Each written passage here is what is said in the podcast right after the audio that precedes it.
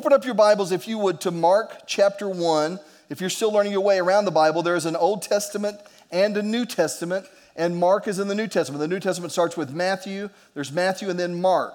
Mark, interestingly enough, was written by a guy named Mark. Who would have known, right? So, but anyway, a lot of people believe, a lot of theologians believe that he actually traveled with the Apostle Peter and that really he was just writing down the things that Peter told him to write down. Peter being an eyewitness of Jesus and of his ministry and, and uh, being, you know, uh, living with Jesus for three years, uh, you know, as, a, as, a, as he followed him, journeyed with him uh, at, just before, and then saw him in the resurrection. And so, uh, you know, this is pretty cool. We have a historical account of what took place. You know, this series called The Challenge, every week we've tried to give ourselves something to challenge us. You know, the very first one we started out with was that for the month of March that people would keep attending, and you guys did great, man. I mean, it, uh, you know, it, it, it actually surpassed my expectations. You know, typically in March, like, you know, time change and spring break are attendance killers, and you guys just, you rocked it. And we talked about praying and having, you know, a quiet time. And, and we talked about, uh, you know, last week just about going, uh, you know, t- transitioning our agenda from from being a consumer to somebody that's got ownership and taking up our cross and following Jesus. And so, you know, today I want to talk to you about the power of inviting. Now, that may not really grab you or appeal to you for just uh, at first, but as we get into this, I believe when you begin to see the power of it, it's going to stir something up on the inside of you. So in Mark chapter 1, it says this verse 16, Mark 1 16, it says, One day as Jesus was walking along the shore of the Sea of Galilee, he saw Simon and his brother Andrew throwing a net into the water, for they fished for a living. How many of you, how many of you people have already connected with these guys because they fish like, so those, those, disciples, they were fishermen? They're my kind of people. Let's see hands in here that, that like that. Yeah, that's what I'm saying. Some people don't have their hand raised because they're at the lake right now. But anyway, it says, um, um, it says, Jesus called out to them, Come follow me, and I will show you how to fish for people. Come follow me. Follow me and I will show you how to fish for people. And they left their nets at once and followed him. A little farther up the shore, Jesus saw Zebedee's sons, James and John, in a boat repairing their nets. He called them at once, and they also followed him, leaving their father Zebedee in the boat with the hired men. So, right here, Jesus is around 30 years old. We see the beginning of his ministry, and he's beginning to gather his disciples with him, people that he's going to entrust with the things that he's called to do once he's resurrected and ascends back into heaven. And so it's interesting that the very first people that he called to him were not religious scholars, they weren't priests from the tabernacle or anything like that. They were just kind of common, everyday guys that were out fishing in the family business. And he said, Hey, follow me, and I'll make you fishers of men. I think it's interesting that I, one of the things I love about this, that even the context in which his call took place was connected to who they were. You know, one of the things sometimes I think that happens is that when we tell people, hey man, receive Jesus, that our thoughts are that, well, you know, I, I, that he's going to make us be somebody other than who we are. And the one thing that changes with us is the fact that we surrender our will to Him. In other words, He may change the way that we do relationships, or He may change the way that we treat each other, or the way that I respond to my irritations. But He still wants to use you. He wants to use you, who you are. You know, if you're an introvert, then give that to him. If you're an extrovert, give that to him. What, whatever it is that's you about you, he wants to use you. And so he said to these guys who were fishermen, he said, Look, he said, if you follow me, I'm going to make you fishers of men. Now, I will tell you that one of the things I think that's happened in the church and the body of Christ in our present day is that, that this has really dwindled. It's kind of disappeared as a personal responsibility among believers. And yet, I think it's one of the most important things we're called to do in our relationship is to be people that are fishers, that we're fishers of men, fishers of humanity. And so I think that's one of the things we're called to do. And so Jesus said this, and when I read this, it's, what he says to me is, is that if we follow him, as we follow him, then he makes it where we're not indifferent towards humanity. We're not indifferent towards their spiritual condition. Now, it's kind of popular in our day. There are people say from time to time, hey, you know, man, my faith is very personal, and so I don't really tell it with other people. Well, and I, and I understand, and, I, and, you know, if we disagree, it's okay. We can still be friends. But I'm just going to clearly tell you, I believe you're wrong. I think you're I love you, and you may think I'm wrong, and I hope you love me. But I think you're wrong. I, I, think, I think you've missed the mark. And, and again, I'm not throwing stones at you or judging you or anything like that. It's just, I disagree with your stance on that. Because he said that these guys, if they began to follow him, the one thing that would take place in their life is that all of a sudden this would be a concern of theirs. I shared in one of the services, I don't remember if it was this one or not, but um, where I saw this girl had posted a TikTok and she's not a believer, and she was just railing on the church, man. I'm not talking about this church, but the church as a whole. Just railing on the church for going into Ukraine. And I mean, and I'm amazed at people that never go to church how much they seem to know about church. You know, I'm sure coaches can relate to that and teachers can relate to that. But anyway, um, you know, and so, you know, she was like, but I was like, does she realize that usually when the church shows up, it doesn't show up empty handed? It brings help. Not just in the message we have, which is the most important thing. I think it's interesting, whenever they lowered that guy, there was a guy that, that was brought to Jesus. His friends lowered him. He was paralyzed uh, from the neck down. He was, he was paralyzed. And the very first thing that Jesus did was look at him and say, hey, Your sins are forgiven. Man, can you imagine if she'd have been there? What her TikTok would have said? Who does Jesus think he is telling this paralyzed guy that his sins are forgiven? And he goes, Oh, wait, I'm not through yet. Wait, hang on just a minute. Get up and walk. Oh. So, so to understand this, that, that you know, that, I mean, so the church doesn't show up. Any, you know, I, I remember when I was doing student ministry in New Mexico, and we were going to go to an orphanage too in Juarez, and, and man, it was just a great place. They were loving on kids, ministering to kids, and when we went there, we, you know, our goal was to, to love on them and tell them about Jesus, but also we knew that you know, little kids in Mexico, man, soccer is a big thing to them. They mistakenly call it football there, but it's soccer, and so, um, um, and, and so. So we took a bunch of soccer balls and, you know, just uh, cleats and stuff like that for the kids to play in, you know, and just different things where they could play because, because you know, we, we love them. We didn't show up empty handed. We also brought things that, they, that would help sustain them, whether it was to help get them food and water and stuff like that, but even just kind of their everyday life and shared the gospel. So I believe that when we begin to follow Jesus, that whatever, in, whatever is taking place is that one of the things he begins to stir up in us is this awareness of where people are at spiritually, that He doesn't allow us to be indifferent to people's spiritual condition. He's telling these guys, if you follow me, the thing you've been fishing for and pursuing, I'm going to add something to that. You're going to begin to fish for humanity. So we're called to do that. If you're taking notes, number one is this is that when we follow Jesus, we care about people's spiritual condition we follow him, that, that begins to matter to us. You know, I've shared with you my own, you know, areas that I struggle in that feel kind of petty to me. And sometimes in the middle of it, it you know, I'm not behaving like it's a petty thing. I'm, I'm, behaving like they want one of my kidneys or something like that. And so, but after it's all, I'm like, yeah, it's kind of dumb to get that twisted about that. But one of the things that bothers me sometimes when I'm in that situation is like, I hope I didn't sacrifice or forfeit the opportunity that I would have to tell them about Jesus, to invite them to meet him. And so I, I just, I know from personal experience, and, and I hope for all of us, myself included, that we're stirred up a little bit today. That there's something that the Holy Spirit does on the inside of us that, that stirs us up and maybe convicts us and kind of reawakens us to part of God's call in our life. That as we journey here, as we embrace whatever time we have to, to reach people. I, you know, I think this, you know, phase two at some point is going to involve our preschool and our children. And one of the reasons uh, of our construction, one of the reasons why that is, is because that the greatest number of people that give their lives to Jesus do so before they're 18. I like to fish. I've got a cousin named Earl, he's a lot older than me, and he'll take me crappie fishing sometimes, and he doesn't spend a lot of time in a crappie hole. If we, if we drop our line like five minutes and nothing's hit, we move to another crappie hole. And I've said before to you guys, I've told him, I'm like, Earl, I don't think the fish even know we're here yet. You know, and so I mean, and so but we're, we're going to another place because he's like, if I'm going to fish, we're going to go where the fishing is good.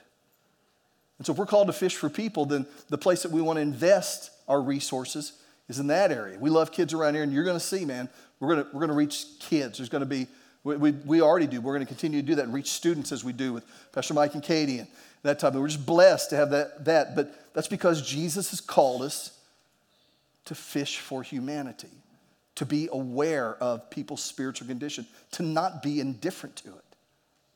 Do they know Jesus? That's really the great question, right? I mean, Jesus asks his followers, Who do people say that I am? But then he asks the question, Who do you say that I am? It's the most important, it's the most important question we'll answer in our lifetime. It's more important than who I'll marry. It's more important than what I'll do for a living or, or how I'll spend my time or whatever. The most important question I'll answer is who is Jesus to me? And we're called to, to engage in people's lives, not to preach at them, but to engage in their life and to connect them. And, and as opportunity is given to reveal the good news to them. So, number one is this is that the reason why, uh, you know, that we, the, the power of inviting, that when we follow Jesus, we care about people's spiritual condition. Look at number two, if you would. Go with me, if you would, to John chapter one. You're in Mark, two books over is John. John chapter 1, verse 40.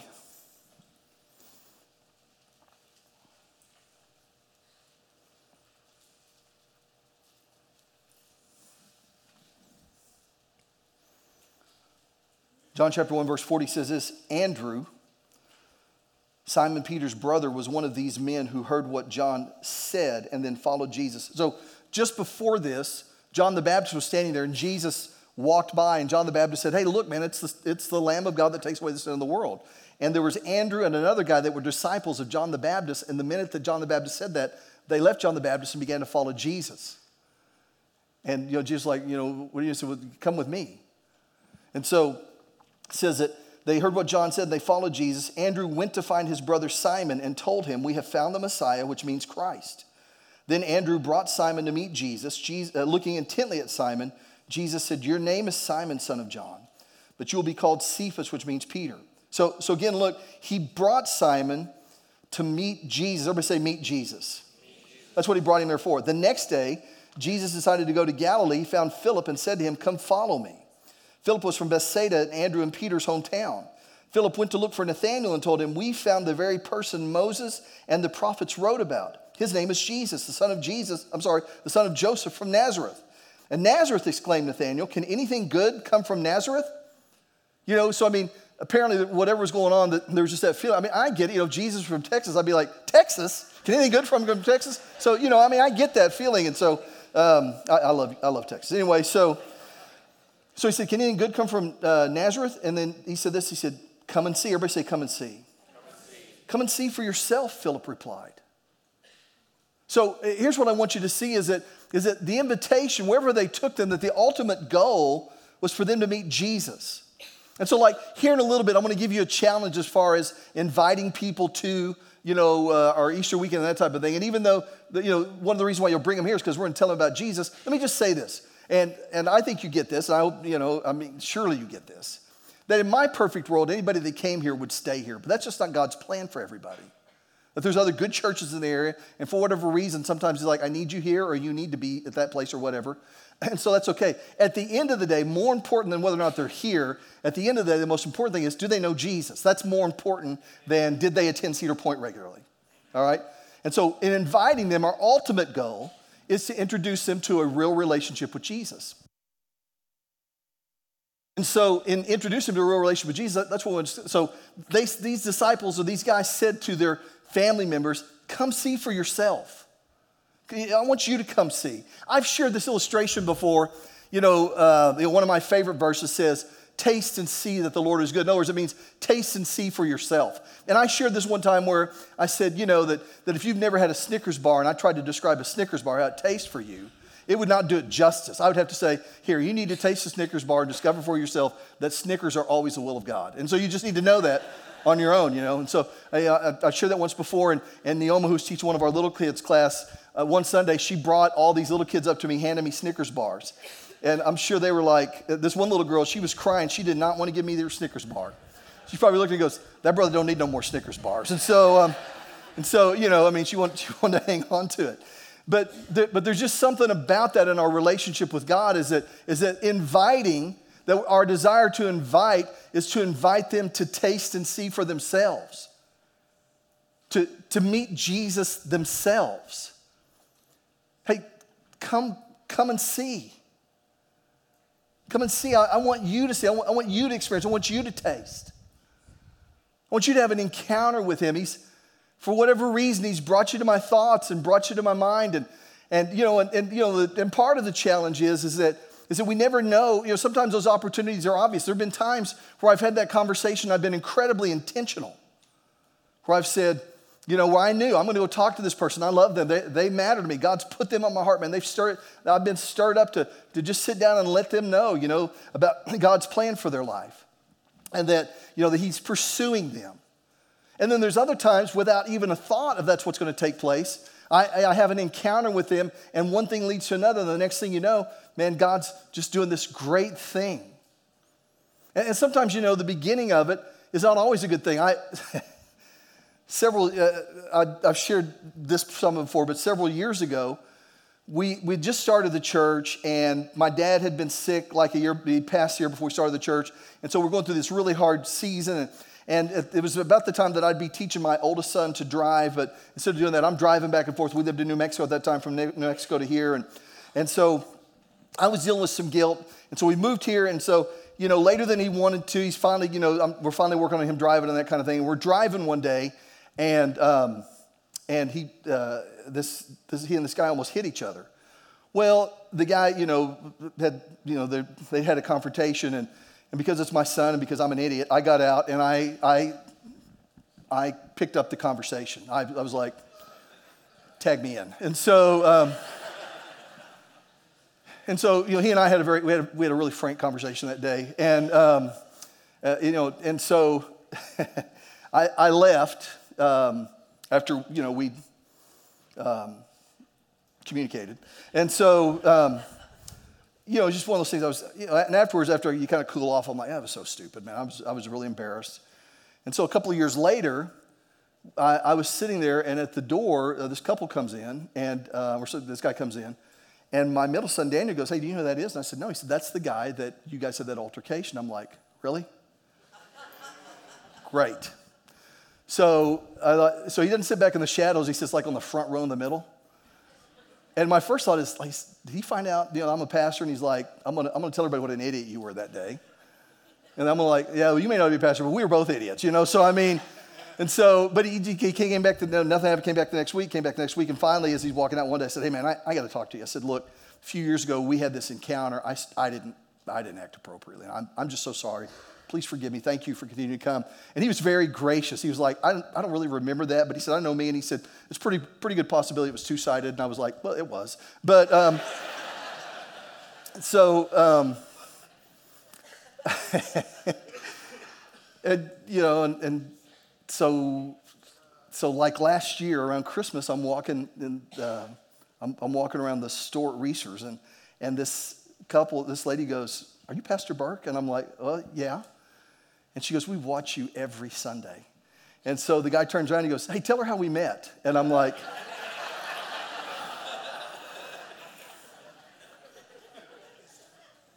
we, we were both having driving lessons, and uh, yeah. And uh, why don't you tell her? but it was a moment, you know, that as it began, it had no promise for anything. But you know, sometimes God, God gives you redos. And when you get a chance, you got to seize those redos. And, and, you know, both of us, I'm grateful. He was, you know, he operated in humility. I, I believe I operated in humility, you know, and, um, and he said, hey, when, you know, when we, we, get comfortable, things get settled, you'll see us again. And he and I talked a, a couple weeks ago and, uh, you know, he's ready to start coming back. And I, but I just thought that was a moment in beginning that I thought there's no way that we'll have an opportunity to, to have an encounter with Jesus together. But I, I think sometimes that because God loves people so much that if we're operating in humility, He'll move past our brokenness and allow us to have encounters again where whatever failed area we had, we're able to recover. But we're called to introduce people. If you're taking notes, number two is this is that the ultimate goal of an invite is to introduce people to a real relationship with Jesus. Here in a little bit, we're going to give you a challenge. Say, bring people here. But it's not ultimately so they get to know Cedar Point. It's so they get introduced to Jesus because He's the story changer. He's the one that brings about real change. He's the one that died for me. He's the one that was raised again from the dead. He's the one that took all of my sin, all of my brokenness, every short sighted, petty aspect of who I am, He took upon Himself And so, as much as I love the local church, and not just this one, but the local church in general, there's not a person you'll find that loves the local church more than me, man. If you're critical of the local church, we'll fight. I'll argue with you. I'll stand up for it. Yes, it's a mess, but it's God's mess. It's not yours, it's His. And so, and so I'll fight for and stand up, but at the end of the day, it's not the hope of your life, Jesus is. He's manifested in the local church, but He's the hope of the world, and He's the hope of my life, and He's the hope of your life as well. And so we're called to do that. It's, it's just, I, I posted something on my social media by uh, Matt Chandler said, because it's just so cool right now to put down the local church and Christians. And he said this He said, you know, the disciples didn't quit following Jesus because of Judas. They didn't look at him and go, man, I'm, you know, did you see what Judas did? I'm not following Jesus anymore. And I think sometimes, man, people are looking for a way out. Instead of blaming themselves and saying, I just kind of want to do my own thing, they're pointing fingers. Man, stand up and own it. It's like, you know, it's like Joshua said, man, if God's God, then serve him. So we're called to do that. But one of the reasons why we invite is because we want to introduce people to a real relationship with Jesus. Come and see for yourself. Come and see for yourself what we're called to do. So, the ultimate goal of an invite is to introduce people to a real relationship with Jesus. Look at Luke 14. That's the book right before John. Luke was a he was not he was the only non-jewish guy to write one of the gospels. He was a doctor and he actually wrote acts as well. He traveled with paul. And so luke 14 verse 15 jesus tells this story.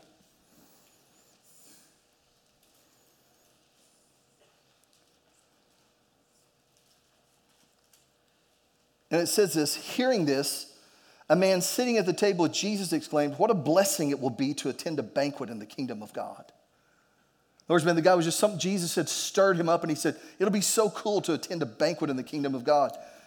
Jesus replied with this story A man prepared a great feast and sent out many invitations. Everybody say many. When the banquet was ready, he sent his servant to tell the guests, Come, the banquet is ready. But they all began making excuses. One said, I've just bought a field and must inspect it. Please excuse me. Another said, I've just bought five pairs of oxen and I want to try them out. Please excuse me. Another said, I just got married, so I can't come.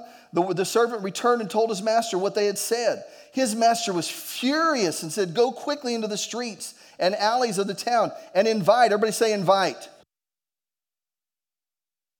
Invite the poor, the crippled, the blind, and the lame. After the servant had done this, he reported, There's still room for more. There's still room for more. And Jesus said, Okay, that's good enough then, because we don't want people to be crowded. Oh, no, that's not what he said. So his master said, Go out into the country lanes and behind the hedges and urge anyone you find to come, so that the house will be full. Everybody say full. For none of those I first invited will get even the smallest taste of my banquet. So, right here, we see Jesus He's telling this story, and it's in comparison to the kingdom of God. In other words, this is how the kingdom of God works. This is how the Father thinks. And that is, he said, go and invite. And, and, here's the thing we have to understand the audience that he was talking to at that time, because God was working, you know, he was revealing his covenant and his promises to humanity through the Jewish people. They had become very exclusive in mindset, kind of a country club mentality. Matter of fact, they wouldn't go into Gentiles' homes, they would refer to Gentiles as dogs. And so they were missing the mark, as we all do, as we all have, right?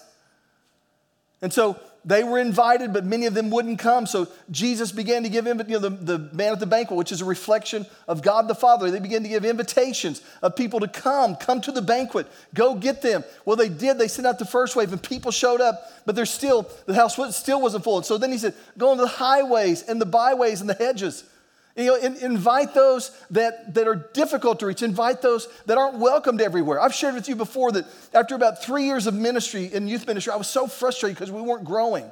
And I had all these pictures and dreams of wanting us to reach students, and we just, we just weren't. And I remember I had this God thought. You've had them before. You may not realize it, where it's really God gives you a thought, and it's, and it's you know it's something that you really weren't thinking. You have to know it's from Him. It was Holy Spirit speaking. It was a God thought. I had this God thought, and it was like this: Rick, if you'll reach people that nobody's waiting in line to reach, and if you'll love people that nobody's waiting in line to love, I'll help you reach people for me. And it was one of those things that transformed me and it changed me. That God thought, change me. And so it was like one of those in, in my own life to, to just realize everybody's welcome because I know this. I know this that every person I encounter and stand in front of, that Jesus died for. Not just the people that look like me, not just the people that think like me, not just the people that, that speak the same language I do. He died for everybody. And so I have an obligation to take this message and invite them to see Jesus for themselves. The Apostle Paul in Romans chapter 1, Romans 1, verse 16, he said, I'm not ashamed of the gospel, for it's the power of God unto salvation, to the Jew first and also to the Gentile. But he said something else in there. He said, I'm indebted. I'm a debtor to tell. I'm indebted to tell people about the gospel. I have an obligation because of what Jesus has done for me. I'm obligated to tell others about them. Why? Because just like me, without Jesus, they're lost. We're obligated to do that. So, so you know, the, the master, when he, when he had this banquet, he said, Keep going. He said, So that my house may be full. If you're taking notes, number three is this is that an empty seat is a big deal to God. An empty seat's a big deal to God. He's not indifferent. And here's why. It's not so numbers can be elevated and pumped up. It's because every seat represents a story. That in here, that, that every seat that has a human being in it, that you have a story, you have a story of your childhood and what that was like, of whether it was traumatic, whether it was hard, what brokenness you dealt with, of the mistakes you've made, of the things that were done to you, of how it shaped you and, and the fears and insecurities it created in your life. And so, as a result, it's impacted the decisions you make or what you were introduced to at a young age. Maybe you struggle with addiction today because of things that were put before you, and you were forced to make decisions at an age that most of us aren't, aren't you know, forced to make. We'll, we'll, talk more about the glass slipper, but you know, the, uh, next week. But the glass slipper, man, uh, it served about almost 200 uh, young ladies with dresses. And we can't, yeah, it's awesome, man. I mean. And we obviously can't tell you the names of organizations or people or whatever, but they had a couple ladies in this last month that have come in that were rescued from trafficking. Did you hear what I said? They were rescued from trafficking. And so we had an opportunity to minister to them. I remember that one person asked them about, you know, these shoes going to fit you? Are they, they going to hurt? And they said, after what I've been through, this is nothing. Teenage girl that Jesus died for.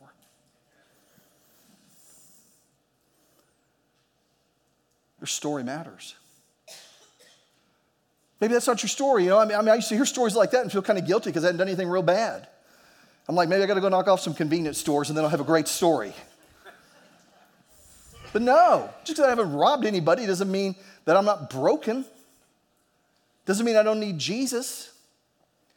And so we we encounter him and when people are here, they get to encounter the presence of God and the people of God. And not because the people of God are perfect. You get to encounter this community that gathers together, recognizing that we have this in common, that we all have elements of brokenness in our life. Even if they're not the same thing, they're still broken. And that the only answer for that is Jesus. He's the only solution for it. And so he said, Gather, invite them in so that the house may be full, because an empty seat is a big deal to God. It's, it's a story that has yet to be rescued, that has yet to encounter the story changer, that has yet to see their story changed by being introduced to Jesus. I want to I want to share just as we close a few stories with you. I want to show you this picture right here. That is Ashley Tankersley before she was Ashley Tankersley. That was Ashley Burke at that time. And so when we first moved here, she was in the seventh grade. And so she was excited. We, you know, I'm from here, but all of my kids were born in Clovis, New Mexico. And so that was all they'd known. That was all she'd known. We moved here, we start the church. And so she starts going. And we first started, our youth group had four kids in it my three and Vic's Nixon. It was the Burke kids and the Nixon kid. So there was four of us. Hey, this is our youth group, these four. And so um, I remember that she came to me and she said, Dad, if, if you'll rent a van, she said, I'll fill it up. Well, she had the misfortune of the fact that I knew how much we had in our church account. And so I'm like, so I know what's in the church account, and we can like do that for two weeks. But if you don't fill it up in two weeks, that's how much faith I had. If you don't fill it up in two weeks, that we're not going to do it anymore. And within two weeks' time, it was filled up. Matter of fact, it was so full that one Wednesday night we had to make a decision. Yeah, you can clap. One Wednesday night, It was a 15 passenger van. We had more kids than that. And so we were put in a situation doing, do we take all these 15 kids? You say, what'd you do? Mind your own business. So here's the thing. so we ended up renting two vans and just filled those, but just by invitation. Kids gave their lives to Jesus. Let me show this other picture right here. This, that's Candace right there. And so Candace, um, she serves with our student ministry. She picks students up on Wednesdays and takes them home, sometimes making two trips. Two trips. Legally makes two trips. Thank you, Pastor Mike. Yeah.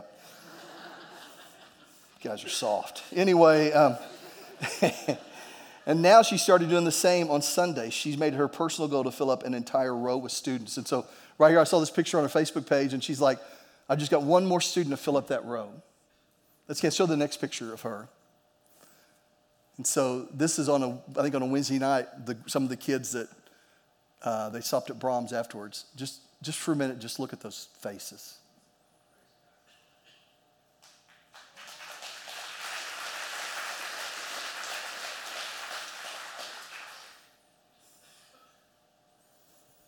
Those are stories, aren't they? Show the next picture, please. This is Bruce and Don Long. And so they go to church here, and you know they've shared, you know, just like all of us. When you look at their past and their history, there's elements of brokenness from their past and history, and and um, and so as Jesus has rescued them out of that, so them just sitting back and kind of celebrating that, they've decided to invest in other people that have brokenness, and so they're heavily engaged in the Oxford House. And so on Sunday morning, man, they'll invite as many Oxford people as they can to church with them. That good? Show the next picture, please. This is Dusty and Justin. And so, um, and they're two boys. Isn't that awesome? So I love these guys. They started coming um, when we were wrestling with whether or not you know to stay open or not, and they were they were just looking for a place to go. And uh, Dusty shared this story. So when my little family started Cedar uh, started going to Cedar Point, I had no idea how much our lives would change. My husband was 30 years old. And he spent half of his life in addiction. He never believed in God. And I was living in guilt of my past and didn't think I was ever going to have a good relationship with God again. Little did I know that the first Sunday at, at Cedar Point was uh, only the first of many that would be attending. Neither of us knew that a real relation, what a real relationship with God looked like until Sunday after Sunday we were taught. We just couldn't get enough. We made a promise to each other that every Sunday morning we'd go to church. After a few months, we had family that started joining us. That was shocking because we never thought we would be going to church, let alone have family coming too. Any chance I get, I tell people about Cedar Point, about Jesus. We, we now not only have family coming with us, but we have friends coming with us too. Since coming here and finding that relationship with God, I've declared my husband free of addiction. Any thoughts regarding that? And guess what? He's free. That was. That was able to happen because of my relationship with God that I never knew was possible. Because of the things I learned here. I'll continue to tell our story to people and invite them. It's a story changing place. I want everyone everywhere to know what a relationship with God looks like. And so that's them. Here's a picture of some of the people that come with them now. Show that next picture, please. Just look at that for a minute. Look at those faces.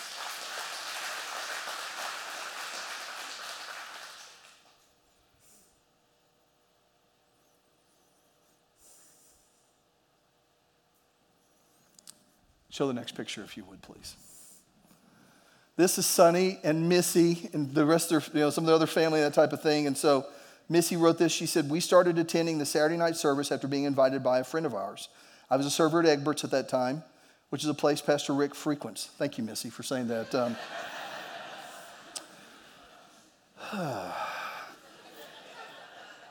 It was always a pleasure to see him, visit with him while he was there. He, he, he was generous to others. I also, so I knew Cedar Point must be a great place. After Saturday service ended, I changed my schedule because I knew we needed our church time. So this is these guys. If you don't mind, show the next picture. Then, yeah. So you go and clap. Um, they've been coming, and then these guys uh, started inviting uh, Sonny and Missy to um, recovery. And as a result, they started coming. Then show the next picture. And so on. Um, so some of these people were already coming, but others of them were there as a result of just that invitation. So just for, just for a minute, just kind of look at each of the faces individually. Just think about what their story must be like and how an encounter with Jesus must have impacted them.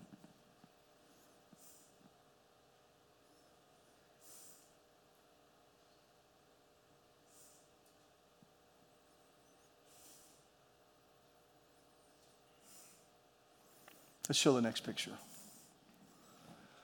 This is the Mahans, and so it's um, they, they put down as Ryan, Amber, Paisley, Parker, and Rotten Little Blake. Uh, that was not my, I did not put that in there, so that was Amber's. And so she said, we had, we'd been invited numerous times by family and friends to attend, but I always felt awkward about developing a relationship with God because I didn't grow up in church.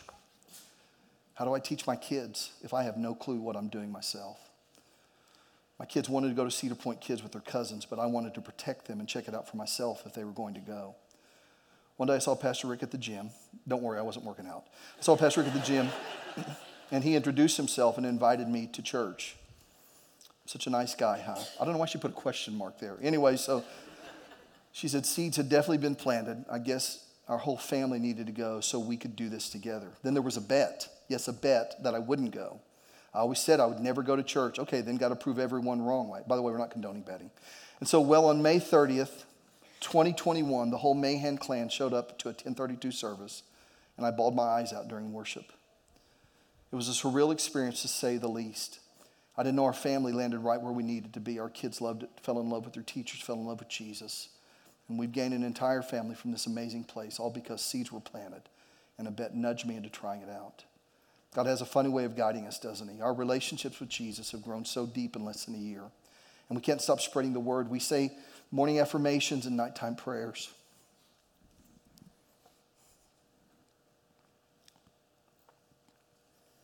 I got baptized by uh, Pastor Rick and Pastor Aaron. We serve in the church often. We attend recovery every single Monday. We've joined life groups and gained so many friends that we call family now. Would we be here without those invitations and people reaching out? Never stop planting those seeds because you never know when the growth might sprout. So, yeah.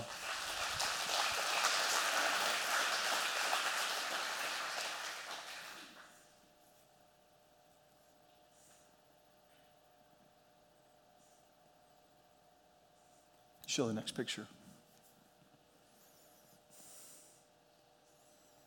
So, a little over a year ago, she didn't go to church, and here's a picture of her getting baptized to make a public declaration that she's given her life to Jesus. So.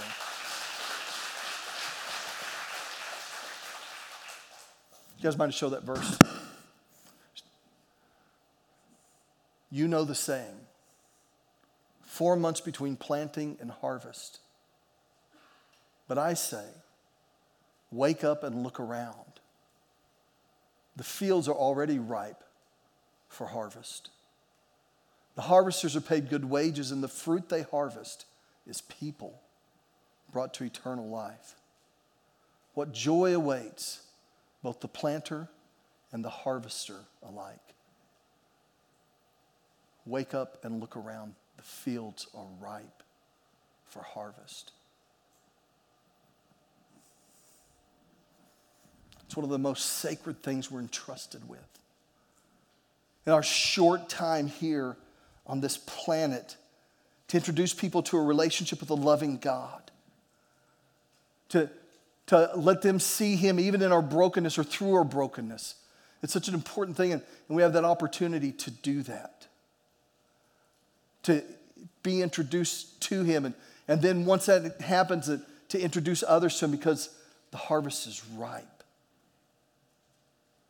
I want us to do this. I want us to bow our heads and close our eyes for just a minute and spend a moment with God and, and just maybe there in this time right here that maybe if, if you yourself have been a little distant to, to just kind of reconnect with Him, but then also maybe it's maybe you've been in that season like I've been in before where I'm kind of, my walk isn't as close, so I'm, I'm kind of indifferent. I, I don't want to say I'm indifferent, but I don't think about people's spiritual condition. But as I begin to follow him closer and closer, then he begins to make me aware of that, not to judge them, but to introduce them, to invite them to Jesus. Or maybe God will bring somebody up in your mind right now that's in your life that just needs you to cover them in prayer as they reconnect in their walk with Him. Let's just spend a moment with God.